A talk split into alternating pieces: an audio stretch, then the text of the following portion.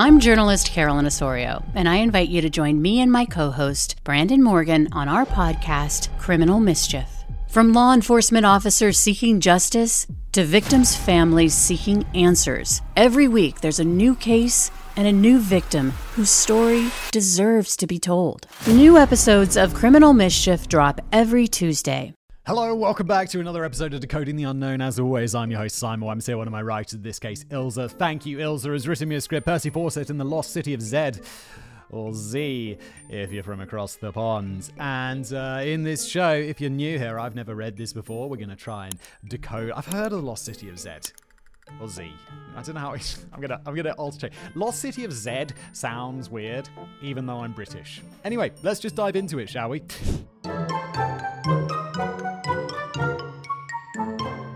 Deep in the green and humid heart of the Mato Grosso. That's in Brazil. Good. I had no idea. In a valley. I, for some reason, I was on Google Maps the other day. And so I was just like messing around. Or for some reason, I was looking at Brazil. I was like, oh my God. One, Brazil is massive. Two, there's a lot of forest in Brazil. Rainforest. It's the Amazon rainforest, right? There's a lot. It's very foresty. In a valley ten miles wide, surrounded by lofty mountains, lies the ruin of a city. Ancient, more ancient than the oldest discoveries in Egypt, you approach the monolithic ruins on a stone-paved road. The houses are low and windowless, and in the center is a pyramid-shaped temple. Inscriptions reveal writing based on an alphabet similar to ancient European and Asian scripts, a sure sign of great civilization. The native peoples avoid it and tell tales of strange lights within the buildings that fill them with terror. If you are brave enough to face the dangers of the jungle, you might find it, the Lost City of Z. Well, not entirely lost, there are still people living in the city. They have domesticated animals and mines in the surrounding hills. The first time I read that, I was like, wait, how are they domesticating mines? But then I realized, obviously, they're two distinct things, because I have a tiny brain. I'm Ron Burgundy. Not far away is another town, and further south, another large city.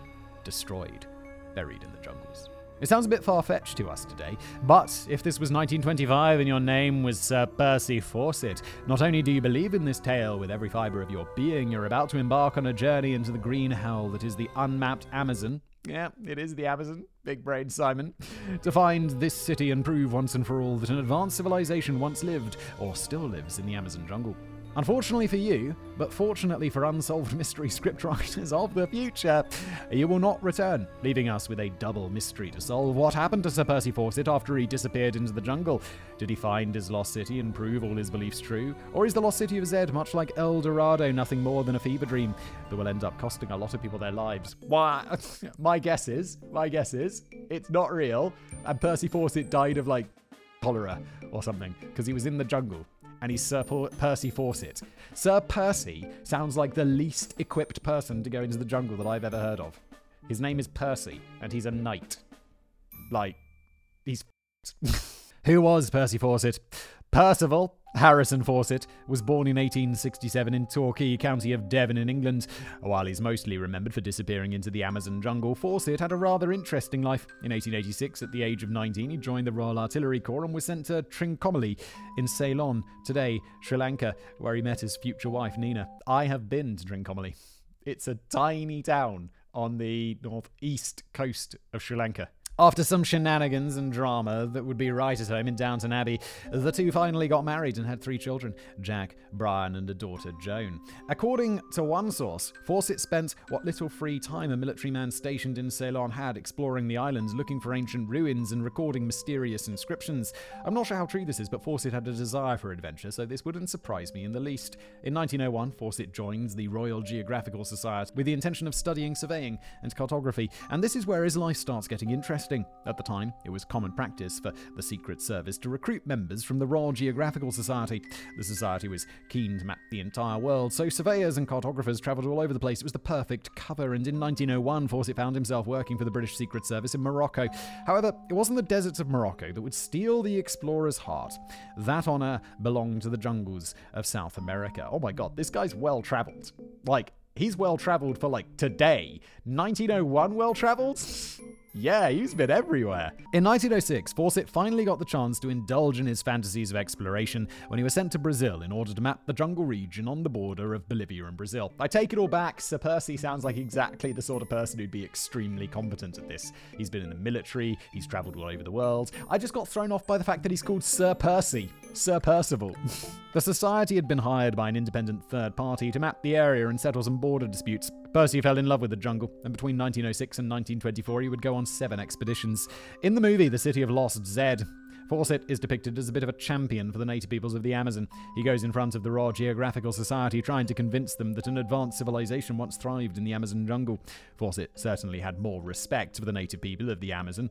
He was even accused of going native for painting his face with bright colours using berries like native warriors. However, he didn't consider the native people as equals. He was ahead of his time, this being the early nineteen hundreds, but he still believed in the superiority of the white man.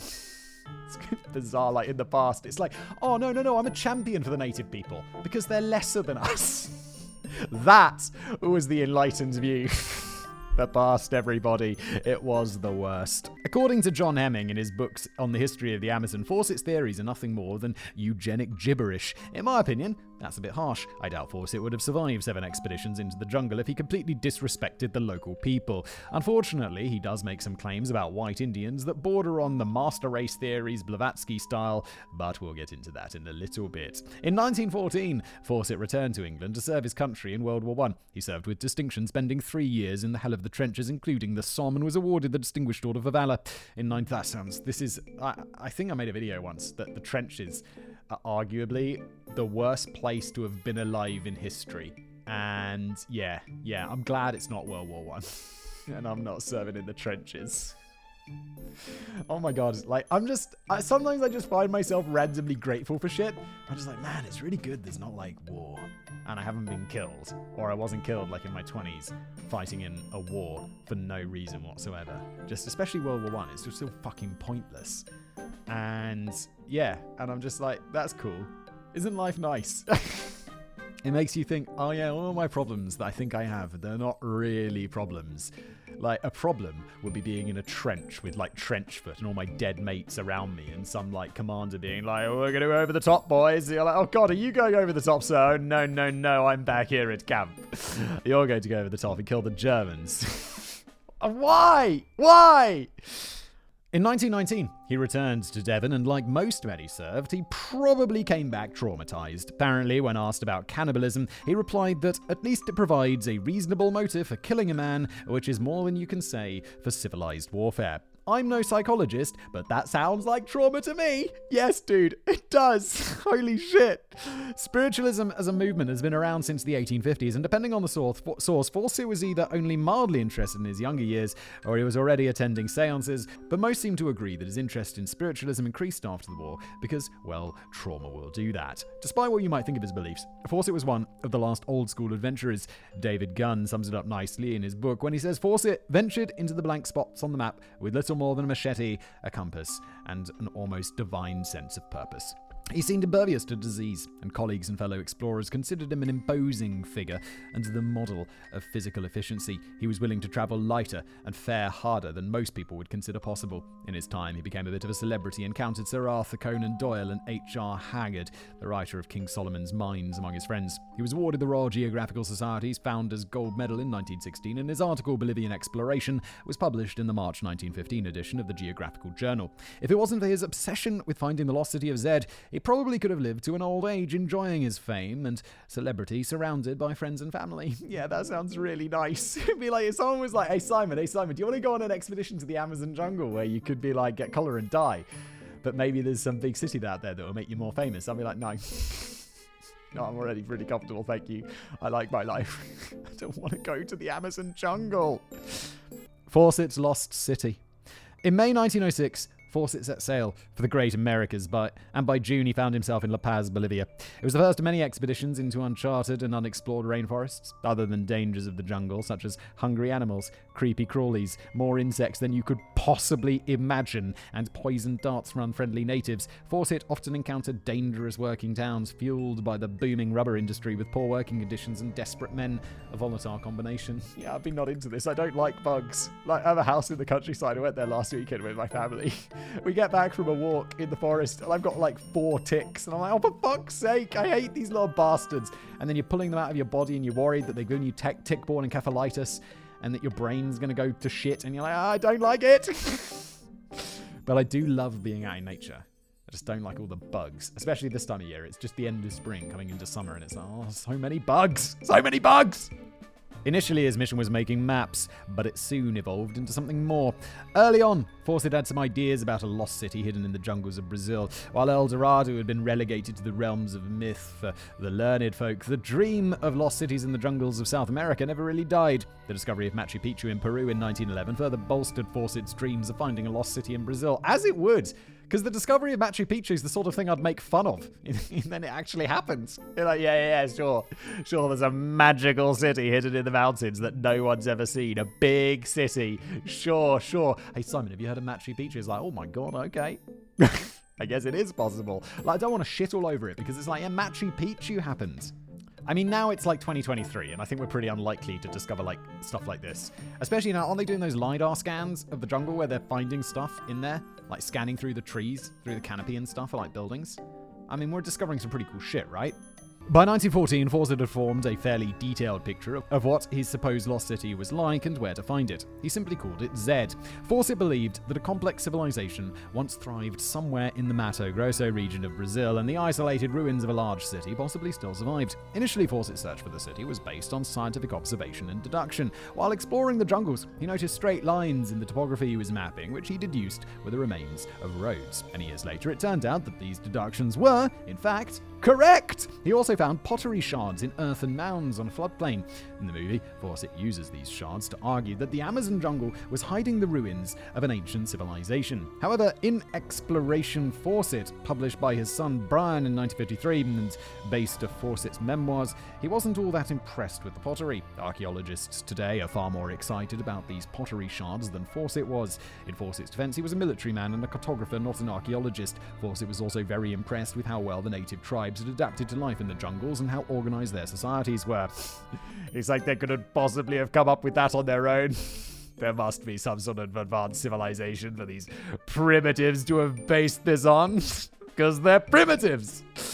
Some sources claim that he also formed, he also found petroglyphs and remains of ancient engineering, or whatever that means. It sounds ancient engineering. Just whenever I hear that, I'm like, of course there was ancient engineering, but it just sounds like a History Channel show, doesn't it? Whatever that means, but I couldn't find any specific examples. However, I reckon po- pottery and roads were enough of an indication that he was on the right track, if only he had stuck with the science. As it turns out, Fawcett might have been a bit of a creative writer in his spare time. In some of his reports, the Royal Geographical Society, definitely not people you should be writing creative fiction to.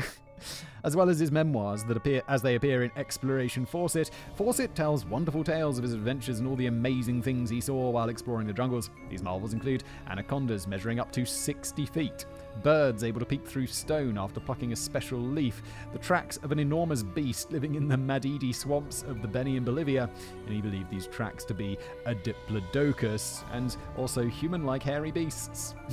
Human-like hairy, so like monkeys? Or gorillas? What's the one that kind of... What's that? What's our closest relative? It's not the monkey, is it? It's a gorilla or chimps or something like that.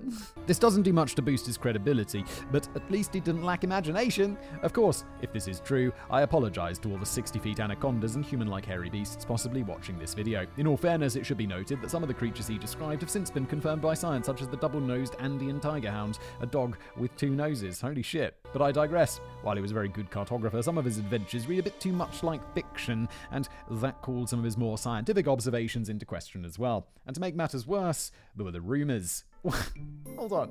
What if he actually saw a sixty-foot anaconda? I, I don't know if that's actually at all possible. Or maybe he saw like a forty-foot anaconda and was like, oh my God, that's a sixty-foot anaconda, in like fear or whatever. But, I mean, so he thought something was like some old thing. He thought birds were able to peck through stones. Maybe he just saw them pecking through like something that looked like stones. These don't sound like crazy lies. It's not us or the Loch Ness Monster, didn't I? It's like, okay, maybe, they, they, I, I don't know. Maybe he just is misinterpreting things. It doesn't sound like outright creative writing. One of Fawcett's reports to the Royal Geographical Society in nineteen ten stated that he had met half a dozen men who swore to have seen white Indians with red hair and blue eyes. This further bolstered, bolstered Fawcett's belief that hidden in the jungle were the ruins of a lost city, formerly the home of what he called a robust and fair people, a proto-Indian race which must have a civilized origin. He describes them as a superior race. His words, not mine. When and when a native Amazonian told Fawcett that his ancestors built the cities, Fawcett wrote, "This I'm inclined to doubt, for he, like the Mehenaku Indians, is of the brown or Polynesian type, and it is the fair or red type I associate with the cities." And there's our early nineteen hundreds racism, everybody. Fawcett also tells of a meeting with a man selling six metal figures reminiscent of ancient Egypt. Unfortunately, the man refused to tell Fawcett where the objects came from. Then Fawcett received a most marvelous gift from H R Haggard himself, a mysterious black basalt idol in the shape of a human male with a strange inscription. Haggard claimed that the idol came from Brazil, most likely from one of the oh-so-many lost cities. Fawcett took the idol to the British Museum, but no one there could decipher the inscription or tell him anything about this mysterious idol or where it came from. Fawcett, a believer in spiritualism, took the only scientific option left him. He visited a psychic. It's not a scientific option. It's just take it to someone who's going to make some shit right up. The psychic apparently had more archaeological knowledge than all of those trained idiots at the museum. Those clowns, educate with their diplomas, thinking they're so smart. They can't talk to the dead. After holding the idol in a dark room, the psychic claimed to see a large continent between Africa and South America long before the rise of Egypt. There were elaborate temples, carved ornaments, and a procession of what could have been priests. Then disaster struck. Violent volcanic eruptions, flaming lava, mighty earthquakes. The sea levels rose and parts of the continent sank into the sea. I'm guessing the idol was saved by a very dedicated priest who happened to be a hell of a swimmer. And if you're now thinking Atlantis, well, you're not the only one. Fawcett now believed that his lost city of Z was related to Atlantis. Now, before we continue down that rabbit hole, I should point out that the idol that started this all today is considered to be a fake. Whether Haggard was playing a practical joke on his friend that got out of hand, or whether someone had taken Haddo for a ride, is unclear. You know what is clear? The psychic was making up some bullshit. It's like, no, no, I bought it at Poundland, didn't I? Got that shit at... What's American Poundland? Got that shit at Dollar Tree! Picked it up for a dollar! Dollar Tree, right? We have Poundland. Well, at least we did when I was a kid. The shit you get for a pound was quite surprising. Like, they'd have a lot. You'd go, go in there and, like, get lots of chocolate. I remember as a kid for a pound. It was a bit of a bargain. Even some toys. And then I think inflation kicked in and they had stuff that was more than a pound, which was confusing. What's it going to be today? Like, three pound clams? Ah, hilarious. Or maybe just the stuff got shitter.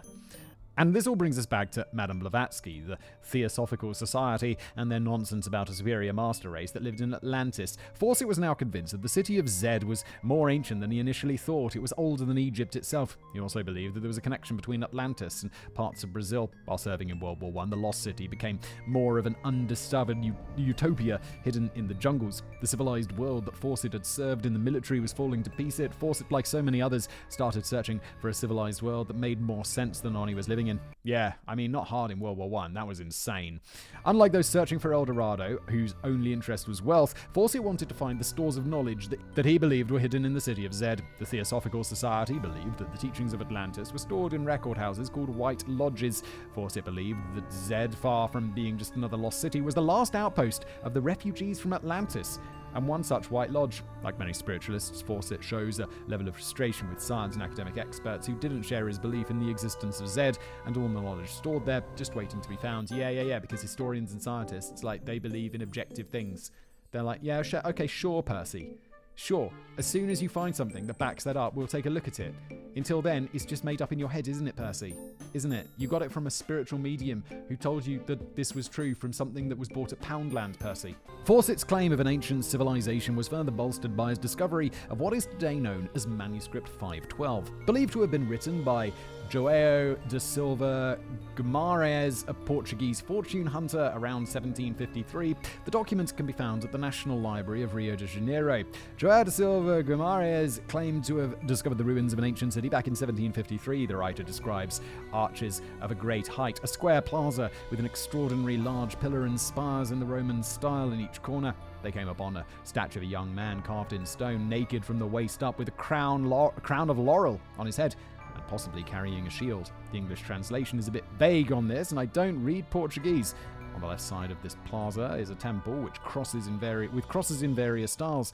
The ruins described by these early explorers are massive. They discovered something that resembled a manor house a cannon shot distance from the city, and it appears that they were seeing signs of civilization for three days as they walked. Of course, we have no idea how fast they were walking, but suffice to say, if these guys are to be believed, they found themselves a little Greece in the jungle of Brazil. I'm a little skeptical about this, and since our early explorers conveniently forgot to say where they found this amazing little Greece, we can't go and look for ourselves. Fawcett didn't believe this to be the lost city of Z, but decided to find it once he found Z. Fawcett's belief in lost civilization in the Amazon didn't sit well with his peers, and he faced a lot of ridicule for his belief at the time. They're like, Percy, we need proof, Percy! You call yourself a cartographer, a member of the Royal... Would you put a place on a map, Percy, without having seen it? Would you believe it to be there, Percy? You're a cartographer or not, Percy? At the time, Europe was on a civilizing mission in South America. If it was true that a thriving advanced civilization once existed, it would prove European involvement and colonization unnecessary. And the powers that be, who were very interested in the natural resources such as rubber and gold, didn't like that idea very much. So in nineteen twenty-five, Fawcett set off on his final quest to his beloved city of Z to prove himself right once and for all. Uh-oh. Into the jungle, never to be seen again. In nineteen twenty-five, with funding from a London-based group of financiers known as The Glove, which sounds like a James Bond villain organisation if I've ever heard one, Fawcett and his party, consisting of his son Jack and his best friend Raleigh Rimmel, set off on the final ill-fated expedition to find Zed. In the early nineteen twenties, Fawcett had made two attempts, but both expeditions ran afoul of disease and exhaustion and returned empty-handed, so he's determined not to fail again. Fawcett had scouted the area that he was heading to in nineteen twenty, but the region uh, was still unmapped. The party of three arrived in the Brazilian frontier town of Cuiabá, the capital of Mato Grosso, on around the third of March nineteen twenty-five. Here, they collected provisions, animals, and two Brazilian porters. On April the twentieth, nineteen twenty-five, the expedition, now including two Brazilian laborers, two horses, eight mules, and a pair of dogs, Pastor and Chilim, departed from Cuiabá. I like that the dogs get names. It's like, we know the names of the dogs, we have the Brazilian locals. They're not in the historical record, please. Look at these beautiful dogs. Fawcett considered dogs ideal travelling companions, especially the hunting and retrieving kind. Around Faw- Fawcett was like, yeah, these dogs are the best. Hey, Brazil man, where are we going? I don't know. Ask the fucking dogs, Percy. Ask the dogs. Around four weeks later, they arrived at the last European settlement on the route, Bacari Post, a trading depot. They rested and sent some letters home. Jack's letters were optimistic and perhaps naive. He was on a big adventure with his dad, and it appears that the young man didn't quite realize the dangers they would be facing. While at the trading post, Fawcett also talked with the local chief, who corroborated tales of old cities in the region. They left Bacari on the twentieth of May. The expedition sent their last letters from Dead Horse Camp on the twenty-ninth of May nineteen twenty-five. In his letter, perhaps a bit ominously, Fawcett refers to the white bones of his horse, the one he had to shoot on this very spot in nineteen twenty, and the origin for the name of the camp. I suppose we can be thankful that he never requested to name anything else. He mentions that it gets very cold at night, and the insects and heat only struck at midday. The letter ends with, "You need have no fear of any failure." It would be the last thing anyone ever heard of the Fawcett party. The letter was carried back to the Bacari outpost by the native porters, who refused to continue into another tribe's territory. Fawcett included the coordinates of Dead Horse Camp in his letter. However, these coordinates didn't match to previously recorded coordinates for the location of this camp. It's unlikely that Fawcett, a cartographer and experienced explorer, would make this kind of mistake. Some believe he did it to discourage rescue rescue efforts should he not return. Why would you want to discourage rescue efforts? This would be Fawcett's eighth trip into the jungle, so he came prepared. The party carried canned food, powdered milk, guns, flares, a sextant, and a chronometer. Fawcett also chose his travel companions with care. Both his son and Rimmel were young, healthy, and most importantly, loyal. Fawcett decided to travel light and with a smaller group, partly because of his concern about a rival claiming his city, and partly to move faster and be less noticeable to native tribes. Many of the local tribes were still, understandably, hostile to Europeans. Fawcett described his two companions as strong as horses and keen as mustard. Keen as mustard. That's a phrase I've never heard before, but could not sound more like old-school British if it tried. While they might have had the necessary enthusiasm and youth for the journey ahead, they were inexperienced in the ways of the jungle, which, according to some sources, might have been fatal. As for Fawcett, he was fit and healthy, but he was already fifty-seven when he left on his final expedition, and while his last letter was optimistic, there are some suggestions that Fawcett himself realised that he might not be in the best possible condition for such a grueling expedition. Fawcett left very clear instructions stating that he didn't want anyone to come looking for them. Okay, let's find out why. Is this because he thinks it, it, people will die? Like, he's like, yo, if I go into the jungle and I don't come back, sending people into the jungle after me is only going to make things worse. It's probably what he's thinking, right? He figured that if something happened to him, others who had less experience in the jungle would have no chance and most likely would get themselves into trouble. Okay, there we go. He's like, yeah, I'm sorry, my best friend and son. No one's coming to rescue us. My best friend and son. However, human beings are incapable of following good advice, so a great many people went looking for the Fawcett party over the years. Many of those people died or disappeared in the jungles themselves, never to be seen again. Current estimates are around one hundred people total died. So Fawcett was definitely onto something, he just didn't do a good enough job. Don't come looking for me. Oh, Percy, you would say that. Let's go find you. And then one hundred people die, and no one finds him. And, you know, what really would just be his bones at that point, right? And the bones of his son. And his best friend.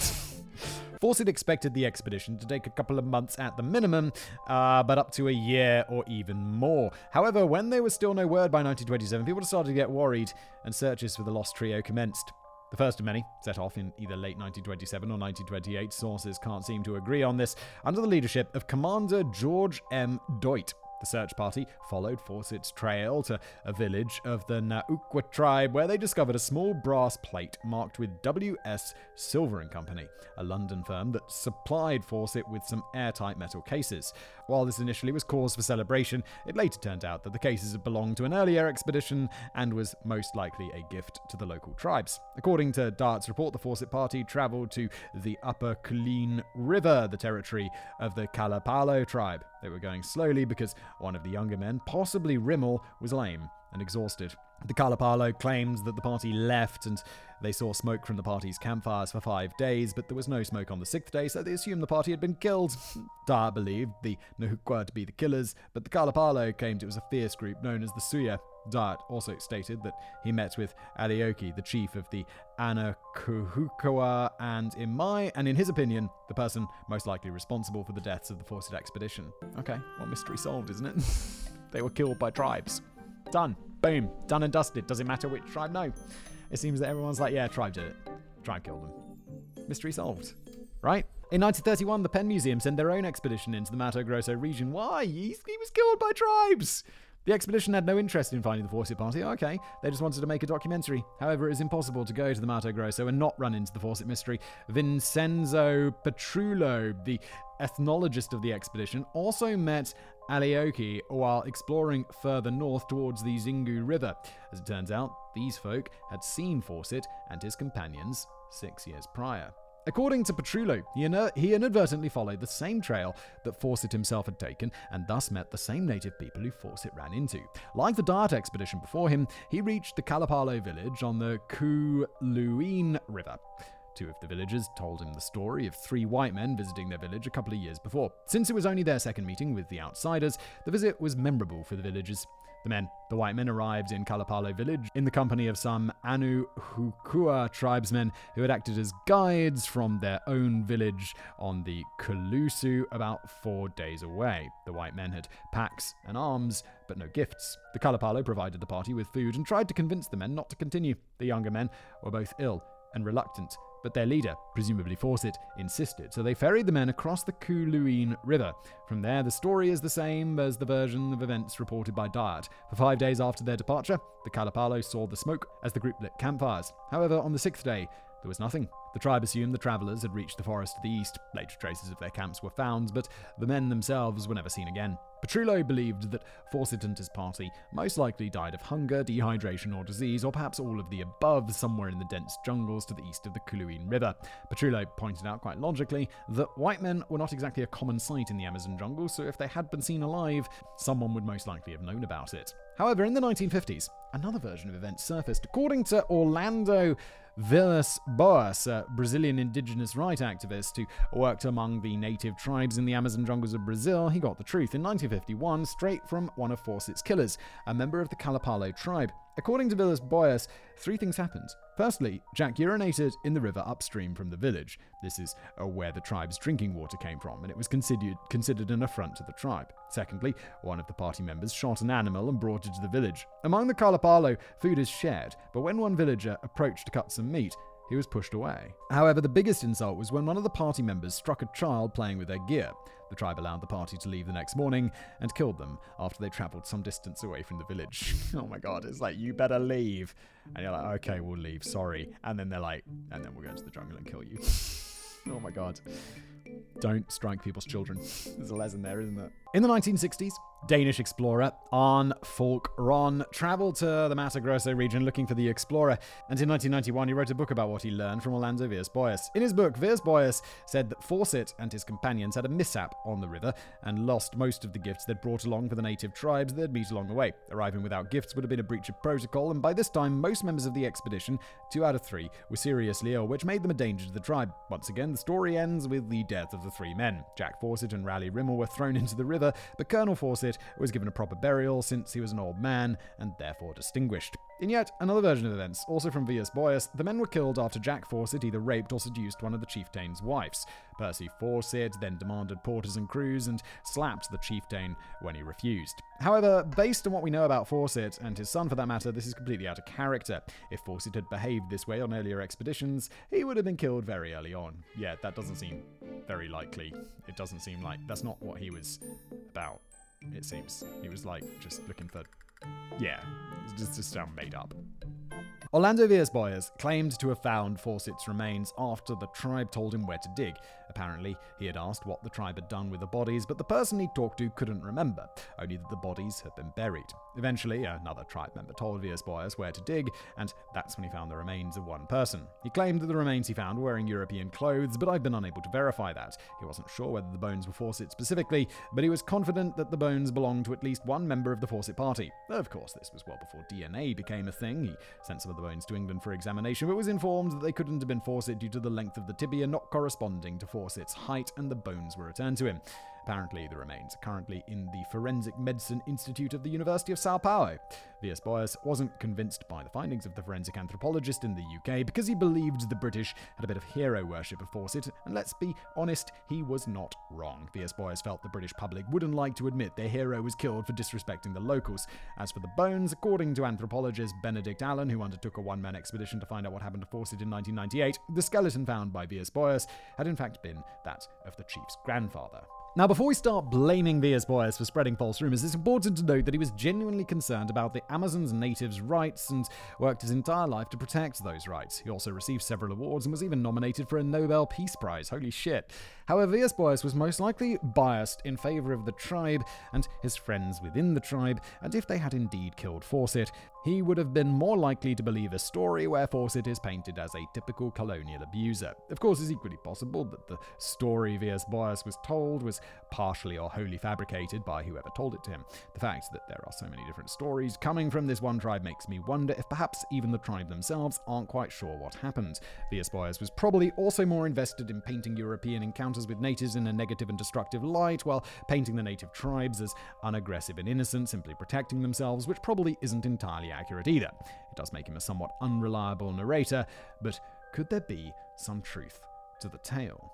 Fawcett was an experienced explorer, and he would have known that being disrespectful could get you killed. While every tribe certainly had their own little customs, Fawcett had survived his encounters with native tribes for seven prior expeditions, so he's probably adept at quickly picking up what was completely unacceptable. His travel companions, however, were not as experienced. Fawcett most certainly gave them a good rundown of what to expect in the jungle and how to behave, but the younger men were sick, so probably not thinking clearly, and Fawcett was perhaps either sick himself or simply not able to supervise the younger men twenty-four seven. He was looking for a lost city, so he was most likely talking to chiefs and scouts and hunters trying to plot his next move. However, even if you take all of these factors into consideration, I find it unlikely that any member of the party would have made a blunder big enough to get them all killed. There is simply no physical proof of what happened either way, so we'll never know. Yeah, okay. I'm like, they either like just died because they're in the jungle. They're all sick. Like, they could have had some terrible disease, or they were killed by tribes. It's, it's, that's it. It's like two options. Both depressing. They're not still out there. It's one hundred years ago. There have been many sightings over the years. In nineteen thirty-two, a Swiss trapper, Stephen Ratin, claimed to have seen Fawcett wearing animal skins and being held captive by local natives. According to Ratin, he had met a white man with a long beard held captive while traveling along the Rio Arinos River. According to some versions of events, the man gave Ratin his signet ring, and Fawcett's wife, Nina, recognized the description of the signet ring. However, the sighting took place hundreds of miles away from where the party disappeared. One of the many explorers of the jungle also pointed out that the natives don't wear animal skins, it's simply too hot. For the most part, the native people go around naked. In the nineteen fifties, a tale of Fawcett's shrunken head spotted in a village in the upper Xingu did the rounds, however it's generally accepted that the shrunken head is just a piece of deeply disturbing fiction. In nineteen seventy-nine, a gold signet ring belonging to Fawcett was discovered in the back room of a shop in Cuiabá. It was engraved with the family motto, Nec aspera terrent, hardships hold no fear. One theory suggests that the party had been mugged and then killed by soldiers who were hiding in the jungles after a revolution. Latin America had several revolutions in the nineteen hundreds, but the only one I'm aware of in nineteen twenty-five was a revolution in Ecuador, which is on the other side of the continent. In nineteen ten, there was a revolution in Mexico, but that's even further away. A far likely more, a far more likely explanation, in my humble opinion, is that Fawcett used the ring as a gift or to barter for supplies. The ring eventually made it to Cuiabá, possibly in the possession of hobbits, because, as we all know, rings tend to travel. Ah, it's a Lord of the Rings joke that I sort of get. I, I don't... I, I saw the first Lord of the Rings movie, never read the books, don't really like it. Then we have the more fantastical theories. One theory states that Fawcett remained in the jungle voluntarily to become the chief of a tribe of cannibals. Okay. Yeah, fantastical. Another theory claims that Fawcett, just as I went into the jungle, it's like, I got the taste for flesh. Another theory claims that Fawcett had hoped to set up a community in the jungle that would be based on the tenets of theosophy and worship of his son, Jack. What are you talking about? This is ridiculous. This is more ridiculous than the shrunken head thing. In fact, quite a few of Fawcett's associates had planned to go and join Fawcett, presumably after he established this commune to live a new free life. Apparently, much of the mystery surrounding the disappearance of Fawcett is his family trying to protect their father's reputation. One psychic claimed to have had contact with Fawcett until nineteen forty-eight, when he reported his own death. Fawcett's wife, Nina, apparently also claimed to have been on the receiving end of telepathic messages. No, none of these people were, because they're not real. A medium asked to analyze the colonel's scarf and had a more gruesome tale. In a trance, the medium saw Fawcett and his companions murdered and dumped in a lake. We'll take that seriously. Fanciful tales aside, we'll never know what happened to the Fawcett party. It's unlikely the jungle is going to give up those secrets anytime soon. Who knows, perhaps Fawcett found his beloved Zed and decided to remain there for the rest of his life. Please. Did we decode the mysteries? I believe Percy Fawcett and his young companions died in the jungles of the Mato Grosso region in nineteen twenty-five. What exactly killed them will remain a mystery. I agree one hundred percent, Ilza. One of the party was getting older, two were inexperienced and already sick and exhausted, and they were going into unexplored territory. They could have been killed by hostile natives, or they could have died of malnutrition, disease, or dehydration. Personally, I don't believe the Kalapalo tribe killed them. If they died at the hands of Kalapalo natives, it was most likely individuals acting alone and not the decision of the tribe. As for the Lost City of Z that Fawcett went looking for, that might not be a myth. The ruins described in Manuscript five twelve and Fawcett's vision of Z most definitely never existed. However, several sites theorized to be the ruins of great settlements have been discovered in the Amazon jungle, suggesting that ancient civilizations in the jungle are not that far-fetched. One of these, Kuakugu, might be the very settlement that Fawcett went looking for. In fact, he might even have found it. Unfortunately, he probably walked right through it without recognizing the site for what it was. After all, Fawcett was looking for the stone ruins of an Atlantean-type civilization. Conclusion. Today, Fawcett's probably best known for the obsession that eventually cost him his life. But before all of that, he was a cartographer, a good one, who showed more respect for local people and cultures than was common for the era. Some theorise that Arthur Conan Doyle's The Lost World and even the character of Indiana Jones are based on Percy Fawcett. Was he a British hero or a colonial oppressor? Well, that depends on your perspective. Either way, he was an interesting figure. As for his beloved City of Z, it's unlikely that he ever found it in life, but the writer in me hopes that he found it in death. What a nice ending, Ilza. And this has been an episode of Decoding the Unknown, relatively short one today. Thank you for being here. If you enjoyed the show, please do leave it a review. If you're watching on YouTube, hello, like and subscribe, and I'll see you next time.